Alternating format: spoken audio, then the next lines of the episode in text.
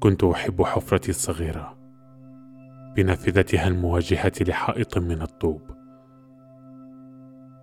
كان في الغرفة المجاورة بيانو وعجوز أعرج يأتي إليه بضع ليال كل شهر ليلعب سمائي الزرقاء.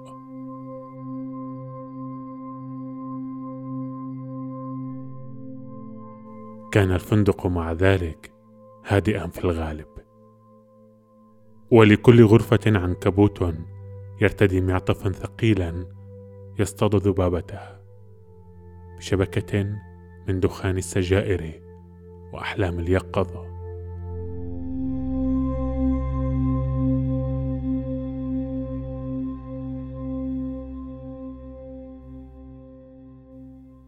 ما أشد العتمة، لا أستطيع أن أرى وجهي في مرآة الحلاقة.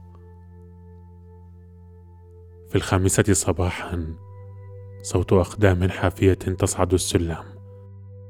العراف الغجاري الذي تطل واجهة محله على الزاوية ذاهب ليبول بعد ليلة حب.